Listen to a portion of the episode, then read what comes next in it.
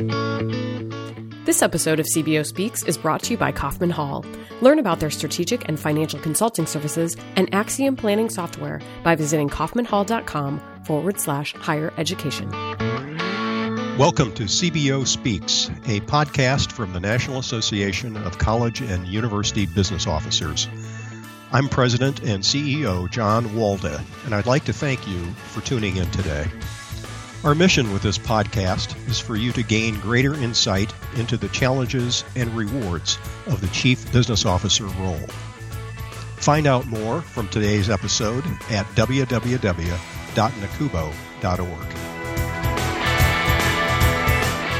Hello, everyone, and welcome back to CBO Speaks. Thanks so much for being here today. My name is Megan Strand, your host today, and I'm here today with Brett Dalton, Vice President of Finance and Operations at Clemson University. Hello, Brett. Hello, Megan. You've been at Clemson for 20 plus years in a variety of roles. I was hoping you could start us off today by talking us through your progression from starting out as a research associate all the way to VP. Can you give us sort of a, a high level overview of how that all happened? Yeah, I'll try to move quickly through that. Uh, I did begin at the university as a research associate, uh, studied economics here, and during my uh, graduate studies, uh, became really close with my graduate advisor, who at the time was doing a lot of research in environmental policy, markets analysis, gave me the opportunity to come back and work for him and with him. And really, during that time, I, I fell in love with higher education. Mm. I realized that higher education provided uh, the things that interested and motivated me about how higher education can transform individual lives, transform communities and society in a positive way.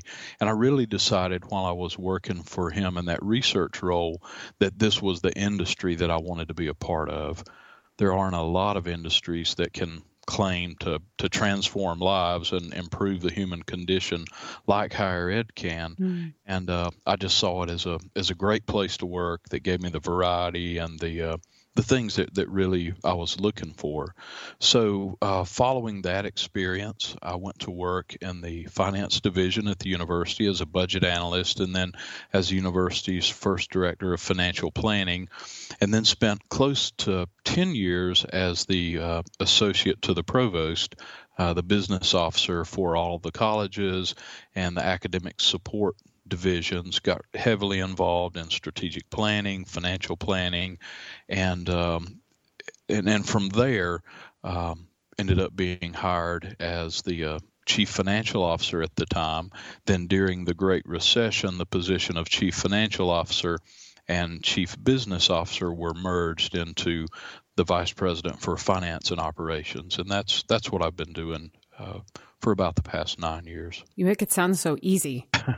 so when you when you think back over that career trajectory, were there things that were particularly uh, challenging for you as you were sort of climbing the ranks or things that you really felt you needed to bolster up from a skill set perspective as you were setting your sights on higher and higher roles? You know, I think the most valuable experience that I had during that entire time that probably gave me the best education for the job that I currently have was working in the academic community, hmm. um, working directly in the provost office for uh, for many years, uh, almost ten, maybe a little over ten, and really understanding the colleges, the faculty, the research, the instruction, understanding and embracing, and uh, if you will, kind of uh, getting passionate about our our core product. Um, I think understanding why we're here and understanding the core product to the university was the most essential uh, component of, of me being able to, to do the job that I do now.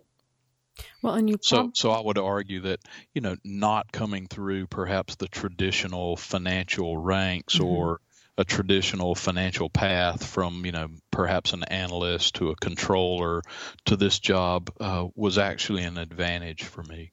I've heard from a lot of CBOs that communication ends up being a really important skill set. So I can imagine having that experience really helped you understand different perspectives of different people around the university and better able to communicate as a as a CBO?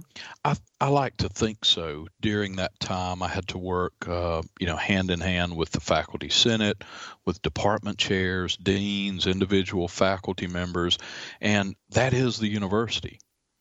So having that that experience, understanding those different perspectives, understanding and having to work in a shared governance environment mm-hmm. with faculty, faculty senate, uh, understanding the role of the faculty manual and, and everything that goes into that, I, I think was a, a really valuable opportunity. What advice would you give to people who maybe are on more of a traditional path to get that exposure if, if they don't have it uh, in a professional standpoint? Yeah, that's a that's a really good question because it's not practical to uh, you know throw away your career as a controller or a budget director or whatever that might be. But I think that it's critically important for you to get out of your silo, get out of your comfort zone, uh, get to know the provost, get to know department chairs, get to know the deans, work with them, make your team if you're if you're a budget director, if you're a controller, whatever it might be, reach out academic community, uh, break down those silos, work with them collaboratively, help them accomplish their goals. Uh, they have expertise in one particular area, but they really need the expertise of financial professor, uh, professionals, excuse me, mm-hmm. um, analysts, controllers, accountants, to to accomplish their their programmatic goals. So I think breaking down those silos, reaching across the borders, and working collaboratively with the academic community, which is why we're here, uh, will really prepare prepare you to do better in your current job. And if you desire to advance, it will certainly give you an opportunity that I believe would not otherwise be available. You've been at Clemson for a good chunk, chunk of time, as we just talked about, which I think gives you a really unique perspective into change and evolution, specifically at one university. Can right. you think of a, a, maybe a pivotal moment that you think really fundamentally changed what it means to be a CBO? You know, I've thought a lot about that. And I can't get out of my mind the experience that we went through here, and I think most of my counterparts went through, uh, particularly at other public universities. Uh, that would be the, the Great Recession. Mm-hmm. You know, at, at Clemson, I'll give you some some data points, and it may help you understand why I say this. Uh, at Clemson, we went from 165 million dollars in annual state funding in 2008 to $87 million in 2012. Wow. We lost over $40 million in recurring funding in a single year.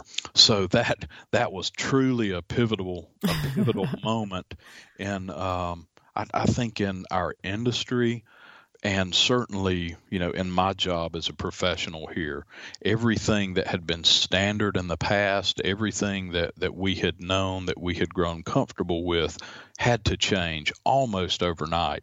In our case, it had to change overnight. $40 million of recurring funding lost in a single year uh, requires pretty quick action. Um, I've said it required us to embrace the unimaginable not just the unexpected, but we had to embrace what had previously been unimaginable and deal with it in a successful manner and to accept that that the world had fundamentally changed, particularly for public higher education. What did you take from that experience? What did you learn that you're still using today? Probably the importance of uh, being flexible, the importance of being nimble, the importance of recognizing market shifts and trying to stay ahead of those mm-hmm. instead of reactive. Mm-hmm. Um, and also just being comfortable in a world of um, much greater uncertainty and and and fast change that had not been the norm in higher education for for most of our history so that those are a few of the things that I think have become a part of our, our culture now. How do you stay ahead of market shifts? What sorts of resources do you turn to to kind of stay apprised or things maybe you do in your own daily life that might be different than they were pre 2008? being an economist um, as opposed to an accountant, and a lot of the folks in our industry and these jobs, uh, you know, are accountants, CPAs. I think that maybe my background as an economist gives me a little bit of a competitive advantage there mm-hmm. because mm-hmm. I'm always interested in the future. I'm always looking at industry trends, not just in higher education, but what's going on globally, what's right. going on in the market, what's going on in the world, and how might some of those uh, market changes and forces come to bear on higher education. Mm-hmm. Um, higher education as an industry tends to lag in, um, in in many of those adaptations that that occur. So I think reading, staying abreast of what's going on, talking to your peers, getting outside of your industry, getting outside of higher education, you know, talking to people in energy, talking to people in healthcare, talking to people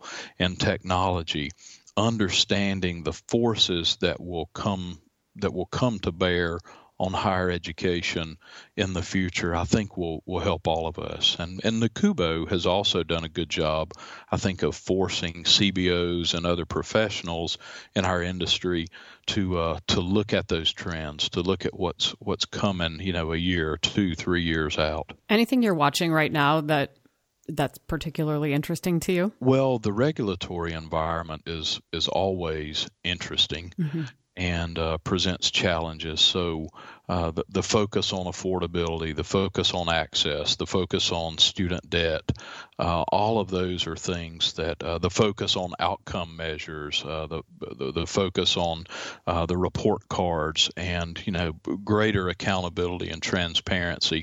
All of those variables, I think, are going to play a major role in the future of higher education. Certainly, technology and uh, higher education seemingly becoming more segregated into um, I'll, I'll, use three crude categories. You know, one category which is more vocational and job preparation focused. The other would be more of a, a commodity based uh, degree program, and then that that high end premium unique experience um, that might be available at, at higher end research universities and elite private schools. There seems to be a much greater market segmentation than I think we've had historically. So understanding where where does your institution currently fit? Is that where you want to stay?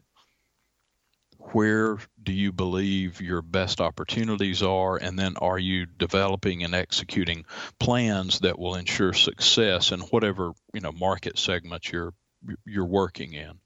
And I realize some of that is out of the hands of the uh, CFO or the CBO, but the CFO and CBO should be at the table with the president, the provost, and uh, and in some cases boards, governing boards, and others in charting that future. I want to talk a little bit more about your day to day work, if we can. What aspect of your profession or your job right now are you most excited about? I guess I would I would have to say let, us talk about Clemson and you know specifically what I'm doing Absolutely. here, here now.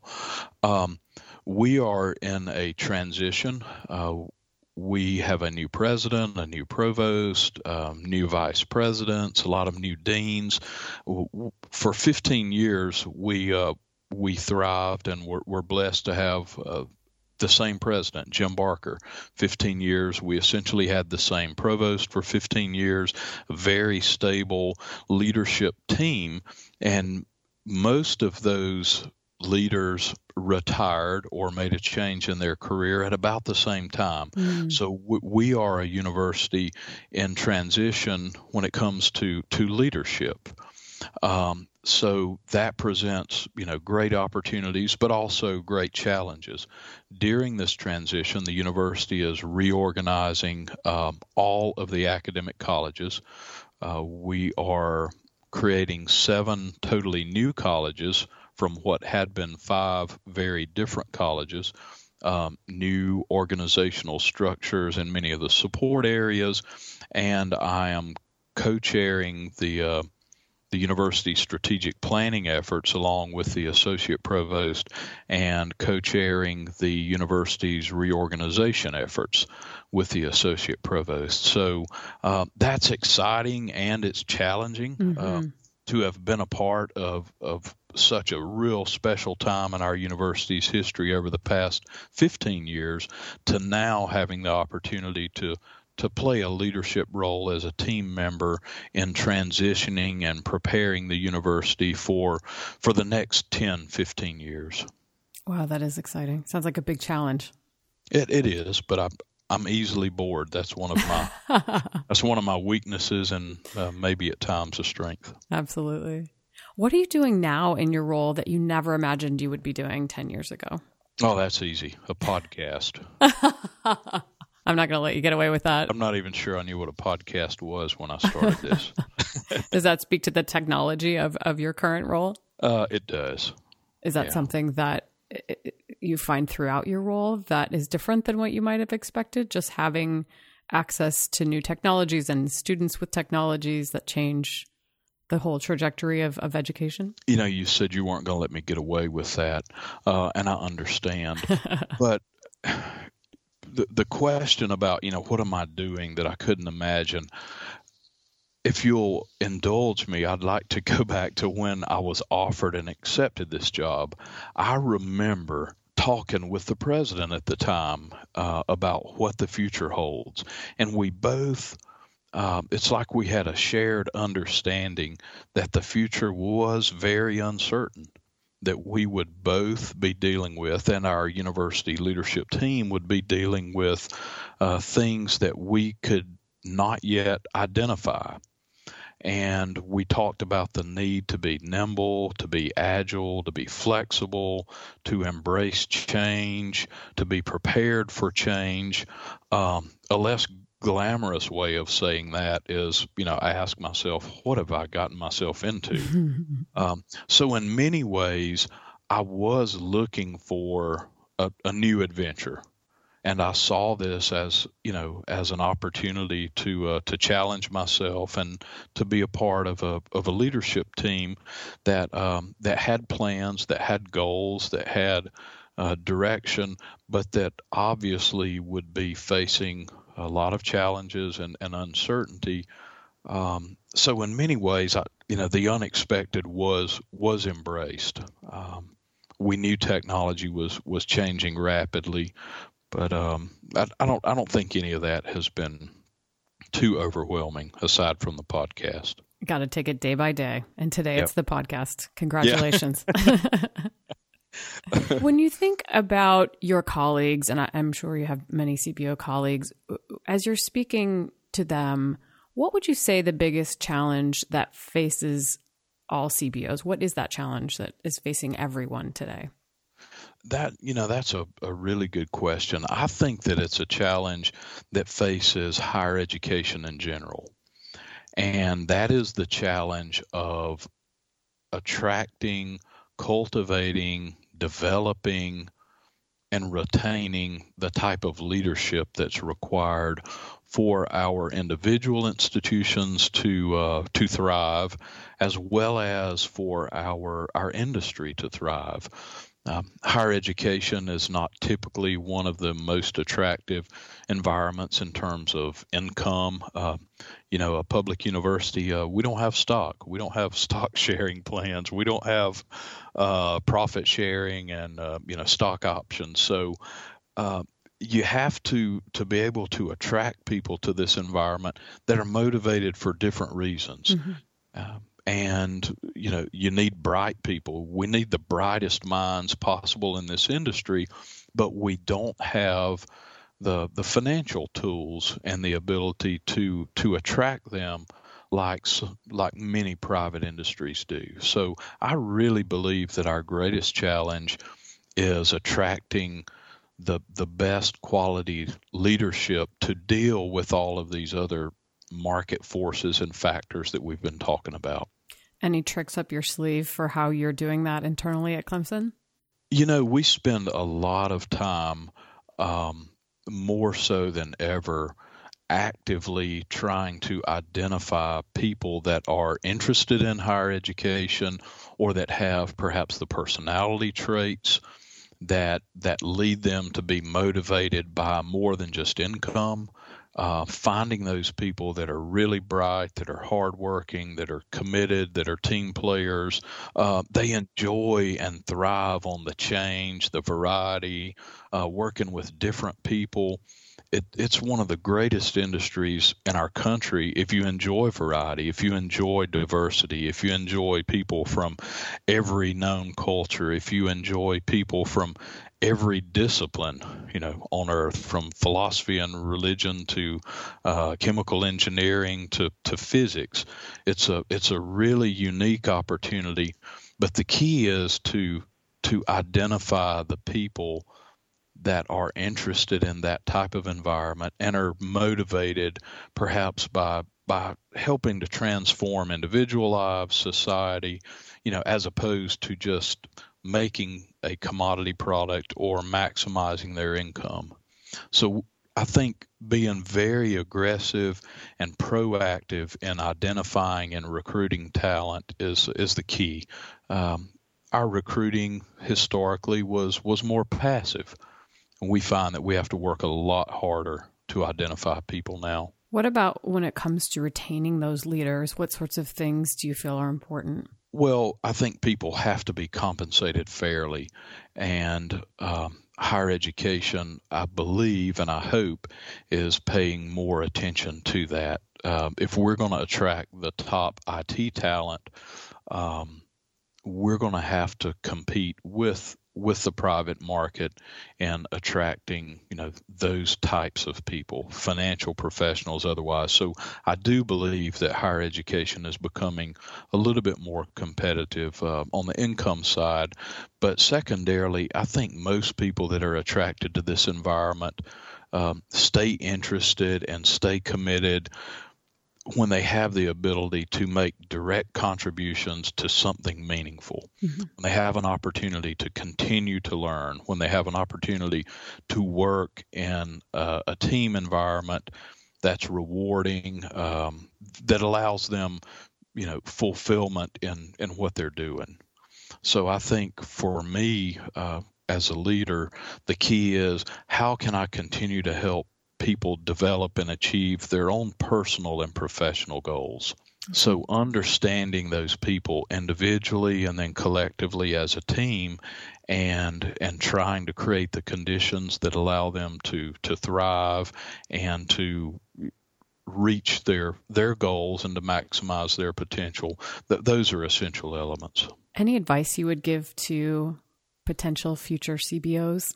There's one thing that really stands out to me, and it, it, may be a bit of a theme here, but I think it's critically important um, for future CBOs or folks that, that may think they want to be a CBO to be certain that they that they're committed to to higher education. Mm. Because at the end of the day, if you're in love with finance or if you are in love with administration or human resources or facilities or operations, you may not be satisfied in higher education.